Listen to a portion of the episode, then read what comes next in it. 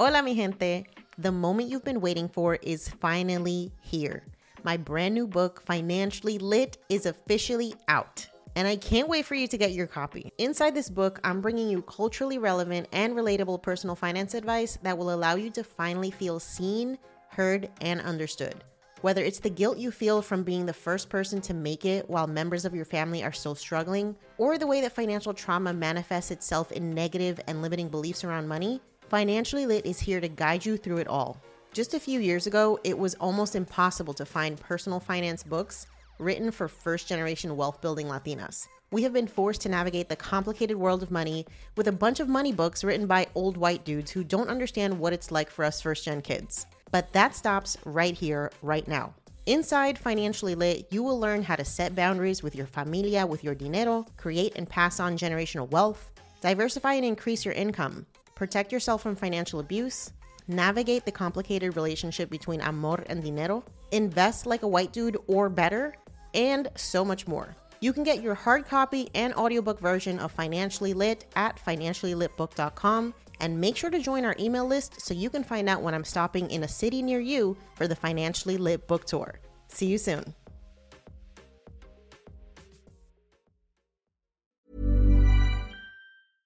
Hiring for your small business? If you're not looking for professionals on LinkedIn, you're looking in the wrong place. That's like looking for your car keys in a fish tank. LinkedIn helps you hire professionals you can't find anywhere else, even those who aren't actively searching for a new job but might be open to the perfect role. In a given month, over 70% of LinkedIn users don't even visit other leading job sites. So start looking in the right place. With LinkedIn, you can hire professionals like a professional. Post your free job on linkedin.com slash people today.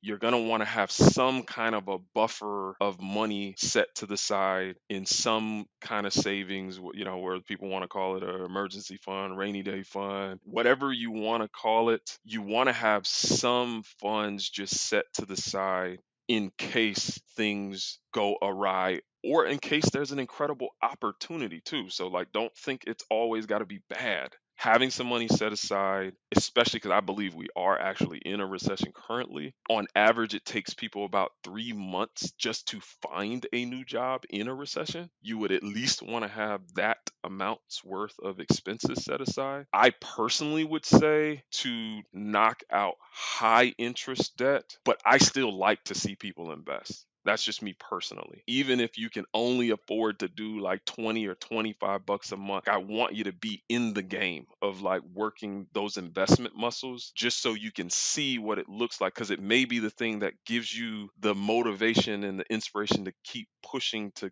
crush the debt so that now you can invest more. You're listening to Yo Quiero Dinero, a personal finance podcast for the modern Latina. I'm your host, Janice Torres, award winning Latina personal finance expert. I didn't always have my financial shit together, but when I started looking for POC friendly personal finance podcasts, I couldn't find any. And so Yo Quiero Dinero was born. On this show, I'll show you how to make dinero, how to keep your dinero, and most importantly, how to make it grow. Each week, I'm connecting you with the most brilliant minds in the world of money and business so you can learn about investing, entrepreneurship, and building wealth. The best part, I'm dishing up all this knowledge with a sassy side of sazon. So if you're ready to be poderosa with your dinero, you've come to the right place. Let's dive in.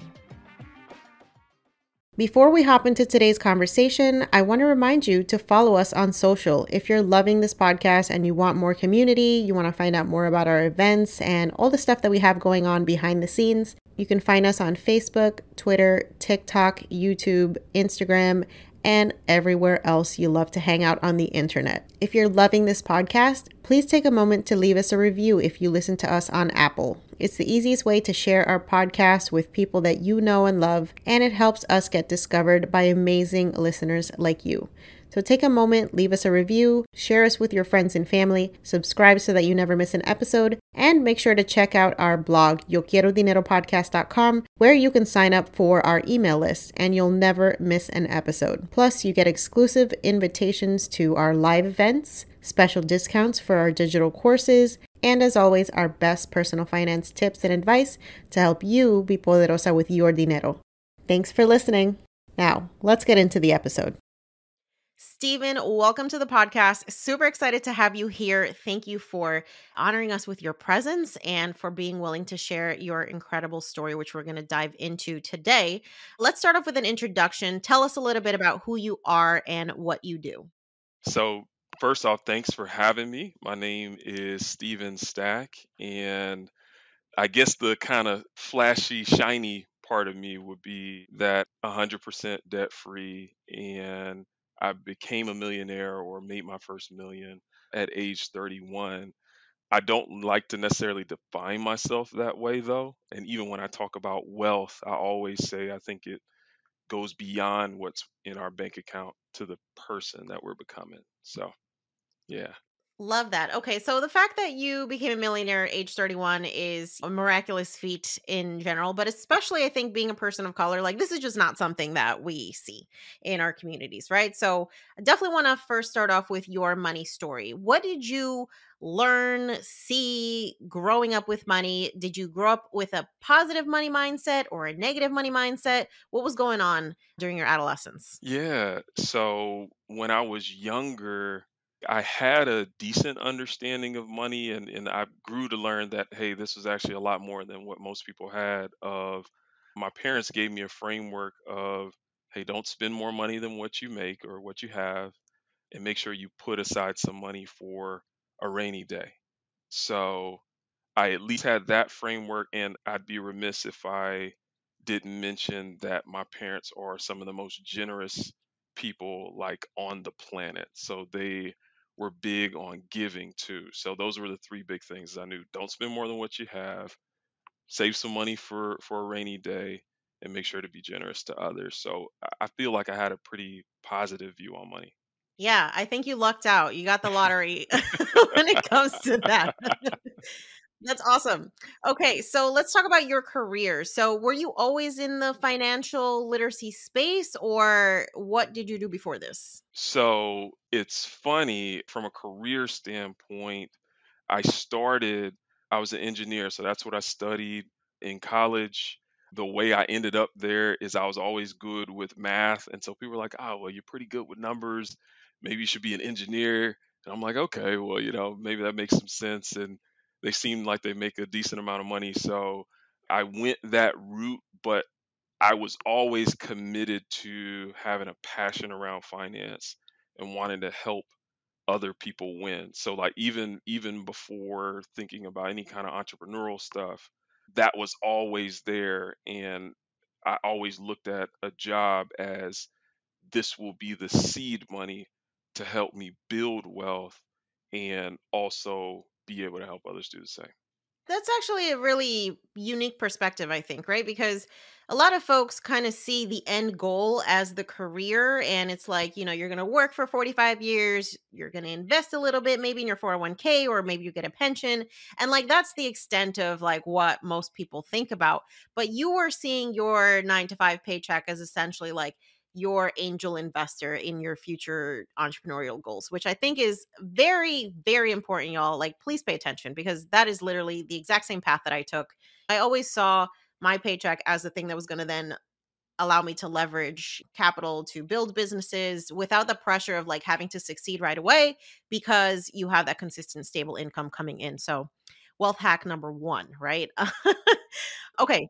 So, can you tell me about how you actually became like proficient in financial literacy, right? Because for a lot of folks who are in communities of color, the self education route is typically what we have to take because we don't necessarily get all those lessons from our families. So, what was that process like for you?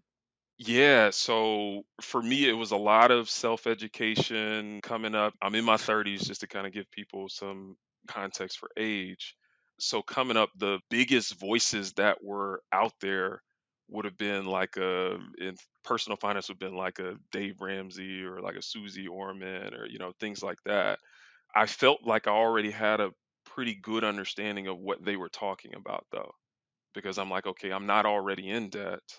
Like I already have kind of a mindset of where I want to be. So we'll have some fun here for a quick second. So a lot of people have heard of a book called Rich Dad Poor Dad by a guy named Robert Kiyosaki. I may be one of the rare people with this unpopular opinion here. I couldn't stand the book. Like it, it drove me crazy. The reason why is because I'm reading the book and he's talking about my rich dad told me about getting passive income and assets that generate. And my poor dad was like, I'm swapping time for money. I'm like, okay, yeah, yeah, yeah, I got you, I got you. When are you going to get to the part on how you get the passive income and assets? And literally, I read the entire book only out of respect for the person who gave it to me and I knew they were going to ask me what I thought of the book. That's the only reason I finished it.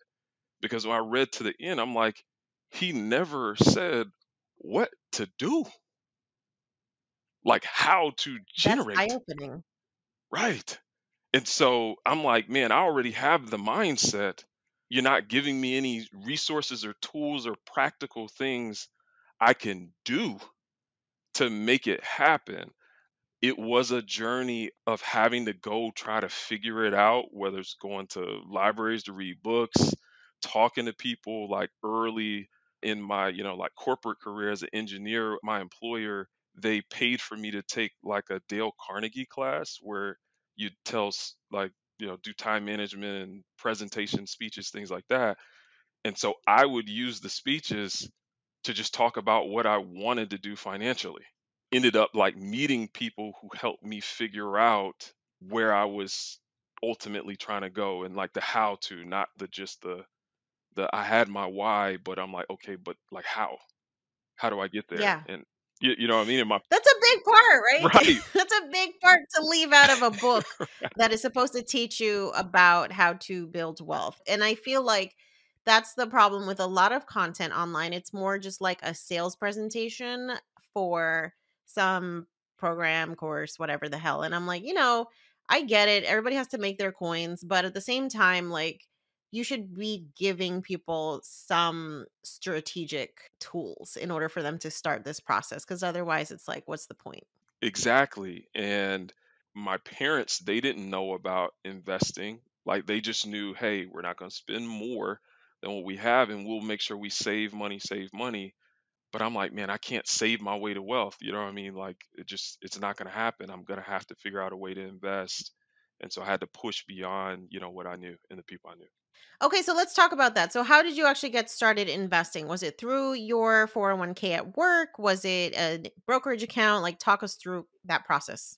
Yeah, so so to give people context, the time frame when I started working, it was during the Great Recession. So it was in that oh 08 oh 09 time frame when I started.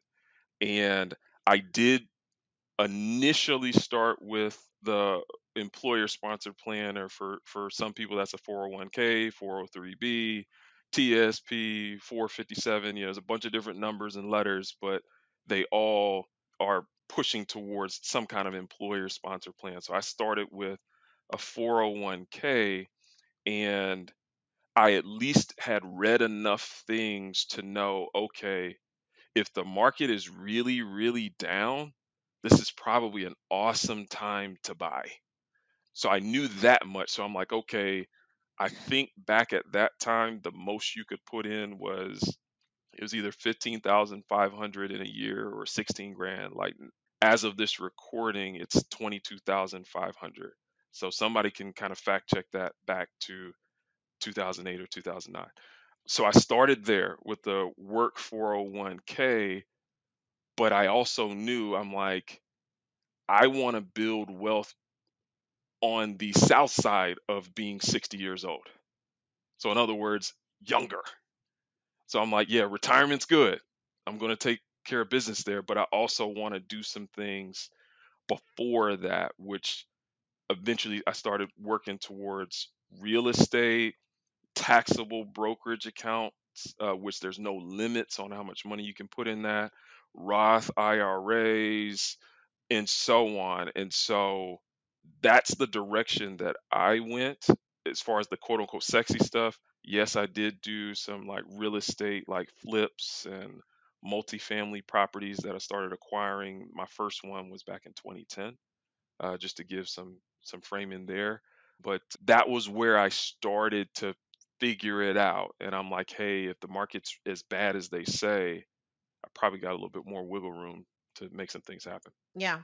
No, I think there's a little bit of luck that happens when you find yourself in an opportune time and you have the capital to invest, you know, especially when the market's down. So, a couple of questions just for context. Where were you living at the time?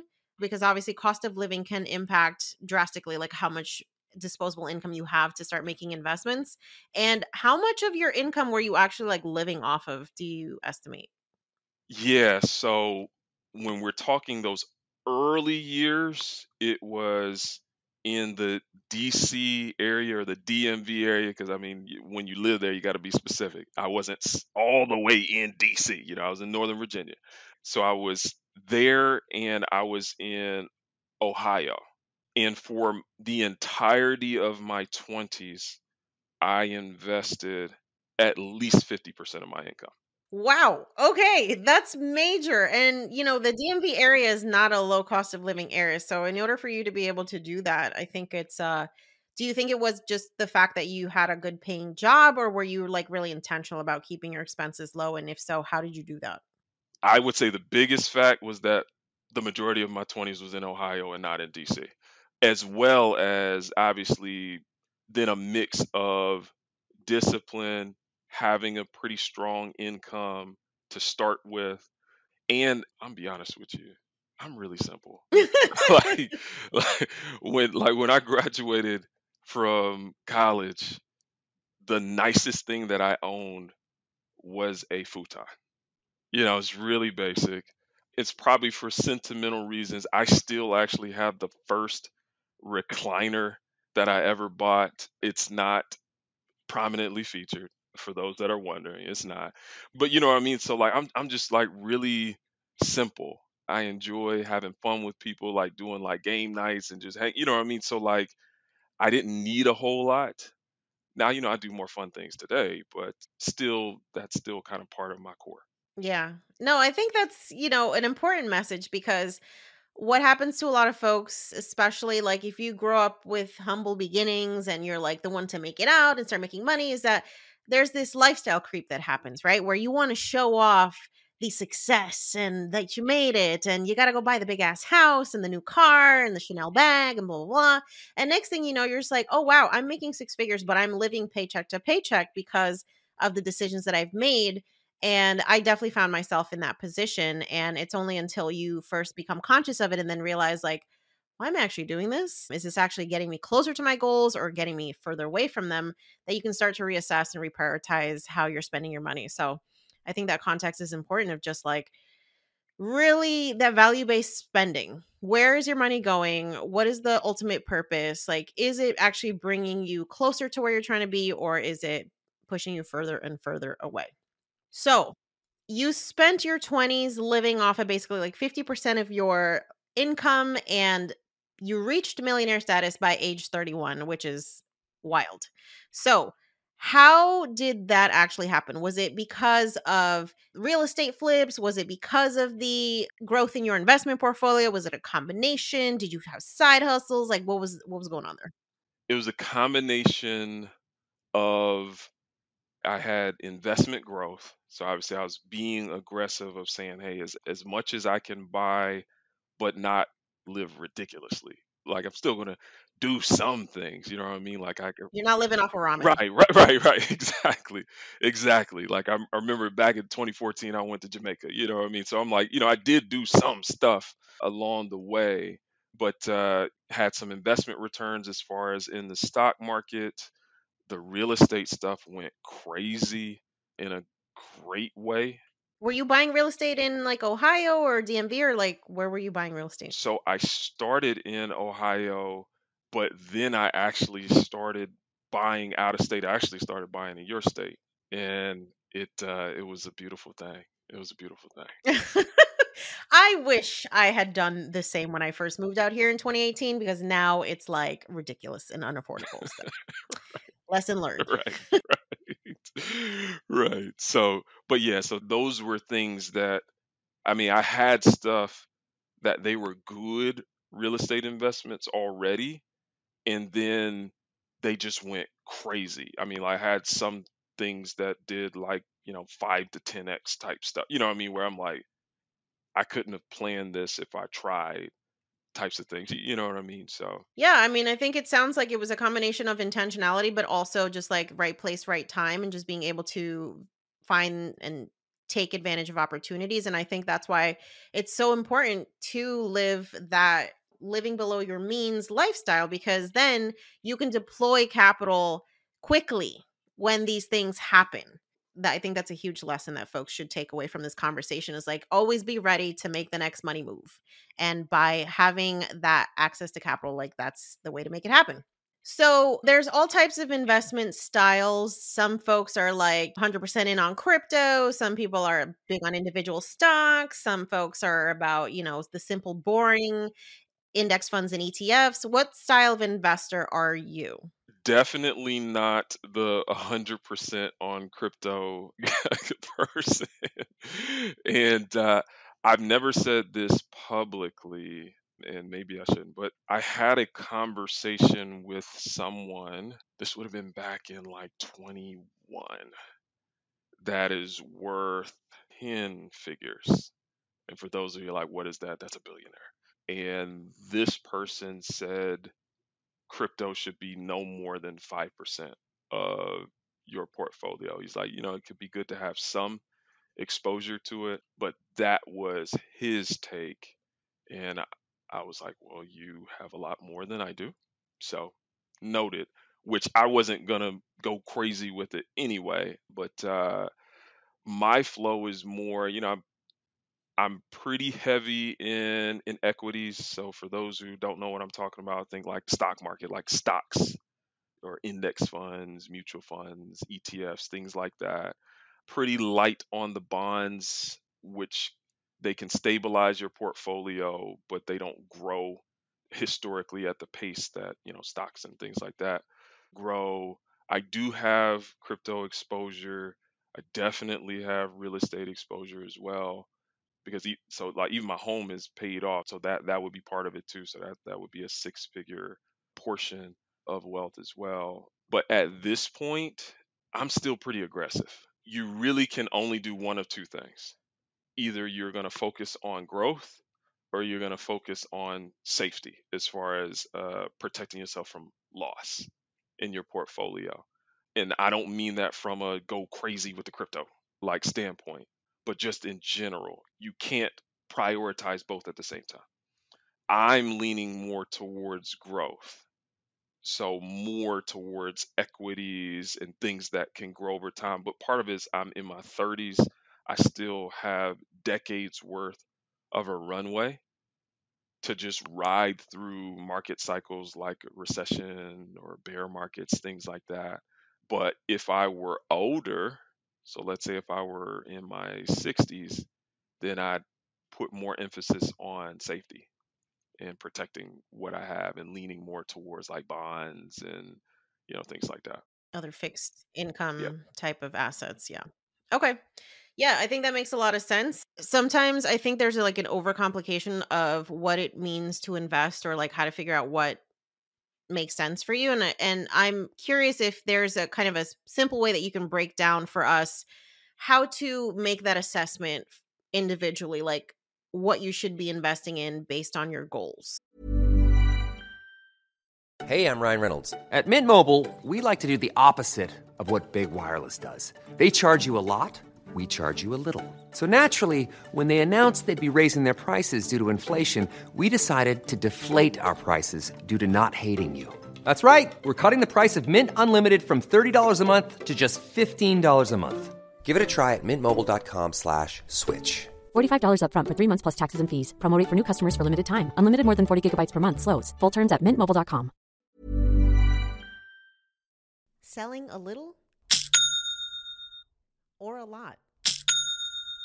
Shopify helps you do your thing however you cha-ching. Shopify is the global commerce platform that helps you sell at every stage of your business. From the launch your online store shop phase to the first real life store stage, all the way to the did we just hit a million orders stage? Shopify is there to help you grow. Whether you're selling scented soap or offering outdoor outfits, Shopify helps you sell everywhere. From their all in one e commerce platform to their in person POS system, Wherever and whatever you're selling, Shopify's got you covered. Shopify helps you turn browsers into buyers with the internet's best converting checkout, 36% better on average compared to other leading commerce platforms.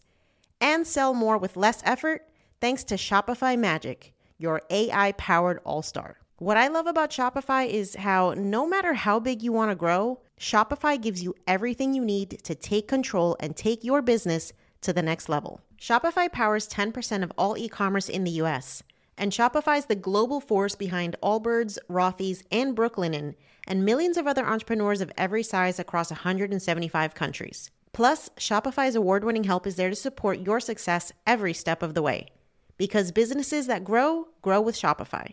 Sign up for a $1 per month trial period at shopify.com slash dinero, all lowercase. Go to shopify.com slash dinero now to grow your business no matter what stage you're in. Shopify.com slash dinero. The way you have to think about it, just a, a simple way. So I'll give you kind of like a technical answer, but then I want to give like kind of the easy, everyday person answer is there's really only a couple of factors that you are looking at in figuring out your goal, which is the timeline, how fast are you trying to get there? How long will it take? And what is your expected return? So the, you know, if you're looking to get like 8% or 10% or you think you can get 15% return on your investment, if you push for higher returns, you're going to have more risk, but maybe you can get to your goal faster. And if you're like, hey, I'm good on being aggressive, I don't mind. I say you love your job or you love the business that you do, and you're like, I'm going to do this until I literally just can't, then maybe it may make sense for you to say, hey, I'm good with modest returns over a long period of time. So I'm just trying to give people like just a way to even think about figuring out goals. And there's little calcul things you can do, like you can say you could take your income. Uh, some people talk about something called the four percent rule of saying 25 times whatever your annual income or desired annual income is a goal to shoot for. I probably would tell people shoot even bigger, make it 30 times. Because if you actually hit the number, then you're in an even better spot. You got a bigger number. And plus now now you're trying to solve bigger problems. If you have a bigger goal to shoot for, to say, okay, well, if I need to get here, then I need to make six figures to get there. How can I do that? How can I do business, a side hustle, or a job hop, or you know, whatever the things are that you're going to do to try to generate more income. So yeah, like the easy stuff would be start with the goal. So you could say 25 times whatever your annual income is, or 30 times whatever your annual income is, and say, this is what I need to get to. Then figure out the time horizon that you're trying to get there in. And then you can try to back your way into what do I need to do today to get there in whatever time frame. Love that context. And uh, I have a resource that I'll link in the episode show notes. The IRS has an amazing compound interest calculator that you can use to figure out like what that number is and uh, how much uh, returns, how much you need to invest on a monthly basis, et cetera, et cetera. So that's really useful. And so, just for some context, that 25 times your annual income is pretty much like the foundation of the financial independence movement. It's a great kind of starter place but I've seen folks talk about revising that and make it higher even as high as like 33 times versus 25 just because you definitely want to give yourself a buffer for years like what we're experiencing now where there's loss in the market inflation et cetera et cetera. So i like the idea of a buffer and i think especially for communities of color oftentimes we are not just investing for ourselves we are often investing to be able to support extended family members maybe leave some wealth to your kids. And so I think we need that additional buffer more often than not. And so it's good to start planning for it. Yeah. And if you don't mind, I'm going to interject here because that's a great point, especially if I'm thinking about people that would be kind of a roundish my age group because I don't I don't want to I don't want you to have to put your age out there in case you don't share that, you know, publicly. But if you're in kind of like your 30s, a lot of times Hey millennials. Right. a lot of times that puts you in what's called the sandwich generation. Like you're in that 30s to 40s, where what's happening is potentially you're having to take care of your parents who came before you while also taking care of children that have come after you. And there can be a lot of stress, a lot of pressure there.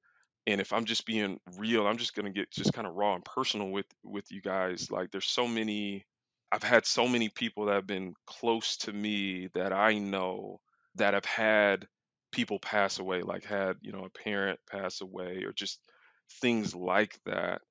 And now all of a sudden they're having to take care of a parent or especially, you know, I've got tons of friends that are immigrants to the US where in real time they're sending money back home to take care of a parent while trying to figure out money today for themselves and they may have kids that they want to be able to invest for for the future all at the same time which is incredibly hard and way too common in minority communities Yeah, absolutely. It's like, you know, we are tasked with a huge responsibility to be that catalyst for change. And I think there can come a lot of mental stress and anxiety that comes with that burden.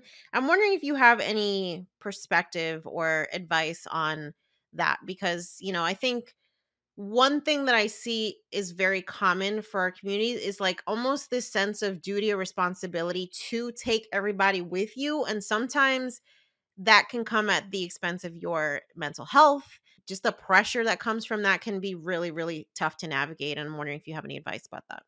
yeah i do just as a person that i'm just a compassionate person in general and i'm big on family here's the reality if someone that you love is in quicksand and you're in the quicksand with them, y'all are both going to die. Like you're both going to sink. The best thing that you can do is get to stable ground first for yourself, then be able to help pull them out if that is what you desire to do. Or another example, because I like to just give visuals so it sticks, is if you get on a commercial flight, you get on a plane, the flight attendant is going to tell you every single time about those oxygen masks that come down. And every single time they tell you, put your mask on first, then look to help out others. And it's the same thing financially. You have to get yourself in a solid, stable place, whether it be money wise, mentally, emotionally, spiritually, you know, what whatever the dynamic is health wise, like just getting in a in a better place because then you'll have more energy and more resources to actually be able to help out those you love because what i see so commonly happen with people i've worked with folks that i just know personally is they start to do well and then they immediately go and start emptying themselves and their resources to try to help those that they love and i'm like you're bankrupting yourself if i'm a farmer and i immediately give away all the seeds that came from the harvest that I got, I'm not going to have seed for the next harvest. Yeah, that's real, y'all. That's real. Okay, so let's talk about how do we set ourselves up to eventually be able to be in that position? Like, what are kind of the steps of financial stability that we should be prioritizing, right? Because I think there's so much competing pressure. Should I be paying off debt? Should I be saving an emergency fund? Should I be investing? Should I be doing all of this stuff? How is this possible? What's kind of the step by step process that you would recommend taking to start building wealth? The first thing that I would say is you need to try to stabilize is you're going to want to have some kind of a buffer of money set to the side in some kind of savings, you know, where people want to call it an emergency fund, rainy day fund, what have you. Like. I've heard a ton of different names. I actually heard some really cool ones as of late too. But whatever you want to call it, just because money, like you want to have some funds just set to the side in case things go awry or in case there's an incredible opportunity too. So like don't think it's always got to be bad. Like there's been times where I've had money set aside, something amazing came and it multiplied many times over because I was able to take advantage of it. But having some money set aside, especially because I believe we are actually in a recession currently, on average, it takes people about three months just to find a new job in a recession. So you would at least want to have that amount's worth of expenses set aside. I would say somewhere in that six months ish range is going to work, and it just depends on the stability of your work. So if you feel like, hey, this is a really strong industry or business that I'm in, like I'm in a good space, maybe you may shade to have a little bit of less money put to the side. But if your income is very, it varies a lot, very variable, uh, maybe you want to put a little bit more money to the side just to stabilize you.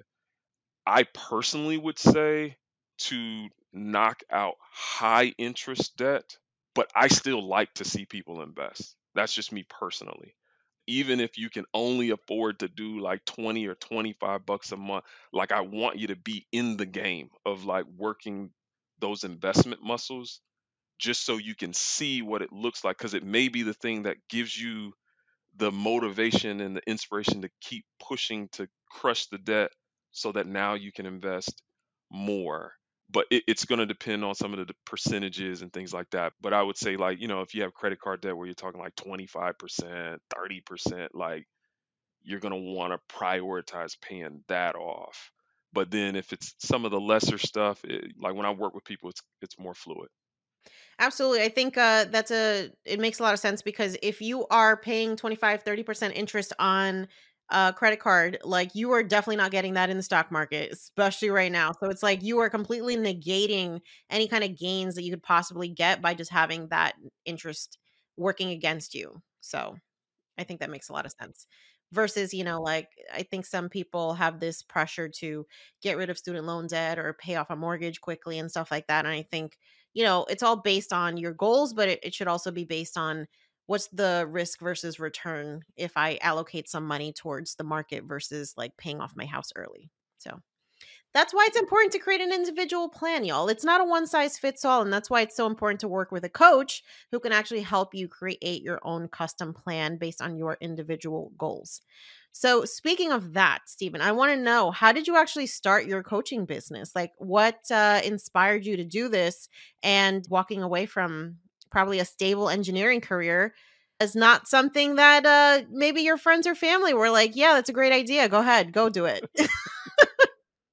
so here's what ended up happening and hopefully this resonates with people is i already had passion for it and people were asking me to do it like so you know i'm working a career and people were like man like you're always so sharp with this. Hey can you help me? or having people like pay for me to come speak and this is before i publicly even said how well i really was doing of just folks being like we know you're good at this stuff and we can feel like your authenticity, your genuineness of that you're the real deal. Like there's certain stuff that you're saying that we know that you're actually doing it. And so it just kind of happened over time, you know what I mean? Of just like working with people, helping folks, and just seeing, okay, like this is a real thing. It's actually a viable business to do this. And it ended up going way better than I could have hoped. I don't even want to like tell y'all how low my expectations were. Like y'all would y'all would laugh at me. I'll just say like my initial goals were to make what would be less than by it would be like poverty level type money. You know what I mean? I was just like, ah, you know, if I just make a little something, you know, it'd be it'd be great. And I'm getting to help people, you know, I'm kind of already doing it, already passionate about it and it actually ended up being like way more than than I ever could have hoped. But my mentality around it has always been the same. Of that I love people. I want to see folks be in a good place financially. And the difference is, and even when I talk to people, I'm like, I don't need to have you as a client for me to be okay. Like, I'm very fortunate to say this, and I hope this comes across as humbly as possible in what I'm about to say, because I'm, I'm not like super flex guy. Like that's, that's just not my my flow. I could not work for the next decade, and there still would be plenty of money left over. So I'm not So it gives you options. right, exactly. So I'm not pressed to get the next client. Like it's like, no, if you're not ready or if this is too much, that's okay. You don't have to impress me. Like, I promise it's all right. And I love being able to I be love in that that space. energy. Right, right, right. That energy is a powerful place to come from as an entrepreneur because I think when you're not in that desperation phase where it's like, oh my God, where's my next paycheck going to come from? You can actually serve people authentically. You can actually really pick the people that you're aligned to working with, the folks who share the same vision as you. And uh, you can definitely just like give from a place of abundance versus just trying to trying to serve uh, from a place of scarcity, which I think is not productive for either the recipient or the uh, the provider. Totally agree. And uh and you don't have to be financially all the way stable to still prioritize your clients. So I hope I hope people don't feel like, oh, well, I got to make a million before I can do that. You can be awesome before that, you know. so Absolutely.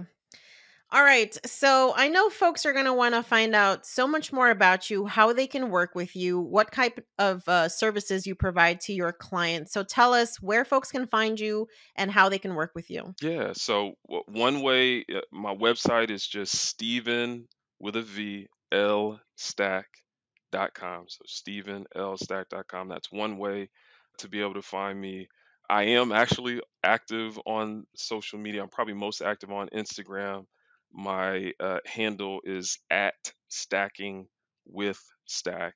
So S T A C K I N G with stack, which by the way, people ask me this all the time. Yes, my actual real government last name is Stack. And yes, I talk about. I was going to ask you because I'm like, yo, sir, you were set up for success with this name. I hope you trademark that shit because it is so catchy. Right, yeah, exactly. I mean, every nickname imaginable, I've heard it. Uh, stacks on deck, stacks on stacks, money stacks, stack 'em up, stack house. T- Trust me, trust me. Yes. You you would be amazing if you've come up with a new one. Uh, but uh, but yeah, so like that's it's stacking with stack for Facebook and TikTok. For Twitter, it's it's just Steven L stack because I I had already just had the Steven L stack. Maybe I should change it all to be the same, honestly. But uh, you know, you know, I, I do money, And not so you necessarily provide marketing. one on one coaching? Yes, yes, yes, I do. Yeah, so I've worked with individuals, couples, families. I've s- spoken for organizations and companies and things like that, all across the board of just working with people and helping folks build real financial framework based on your numbers. So like what you make, what your sensibilities are and like just helping people have more confidence to do better or do with money what they really would like to do for life. I love that. And I love that you decided to show up in this way because we already know the lack of representation that exists in the financial literacy space is heavy. It's major. I think somewhere around like 3% of CFPs are people of color, which I'm just like, well, clearly that's not enough to serve our vast you know members of our community so i think this is where it's so important for folks who are passionate about finance to show up as coaches and really provide those resources that have not existed um, and just provide that access and representation to what wealth can look like for our community. So I just want to say thank you for being here. Thank you for sharing your knowledge. Thank you for showing up for the community. And uh, folks, if you want to find out more about Steven and everything that he's working on, we're going to make sure to link all of his resources in the episode show notes.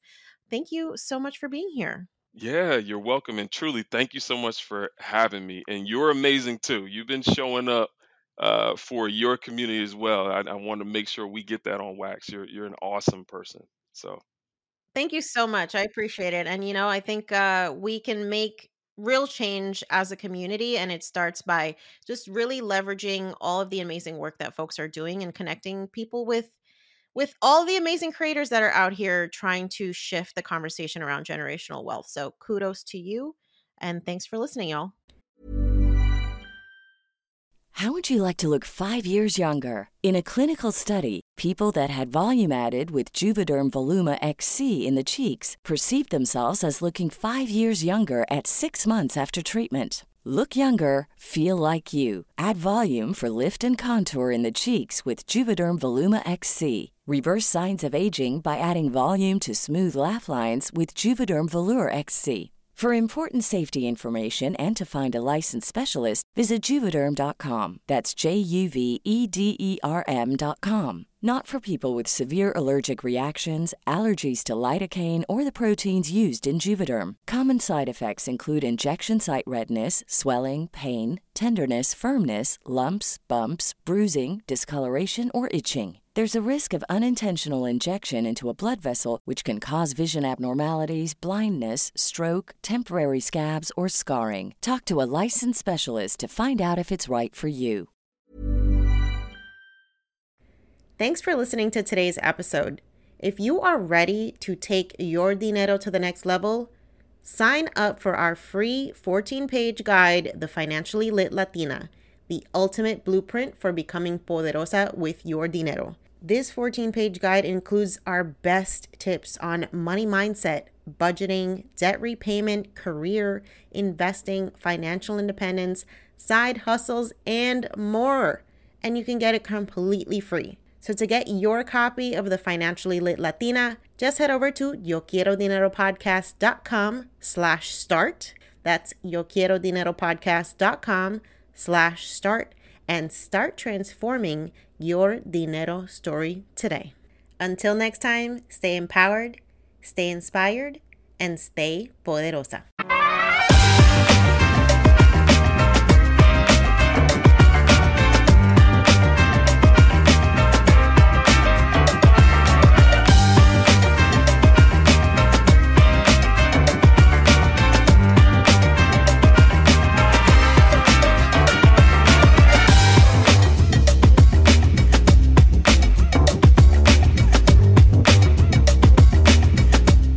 On the Yo Quiero Dinero podcast and associated entities, all information provided is for general information purposes only and does not constitute accounting, legal, tax, or other professional advice. Listeners should not act upon the content or information found here without first seeking appropriate advice from an accountant, financial planner, lawyer, or other professional. We assume no responsibility for information contained on this podcast and associated entities and disclaim all liability with respect to such information, including but not limited to any liability for errors, inaccuracies, omissions, or misleading or defamatory statements. Usage of this podcast and associated contents constitutes an explicit understanding and acceptance of the terms of this disclaimer.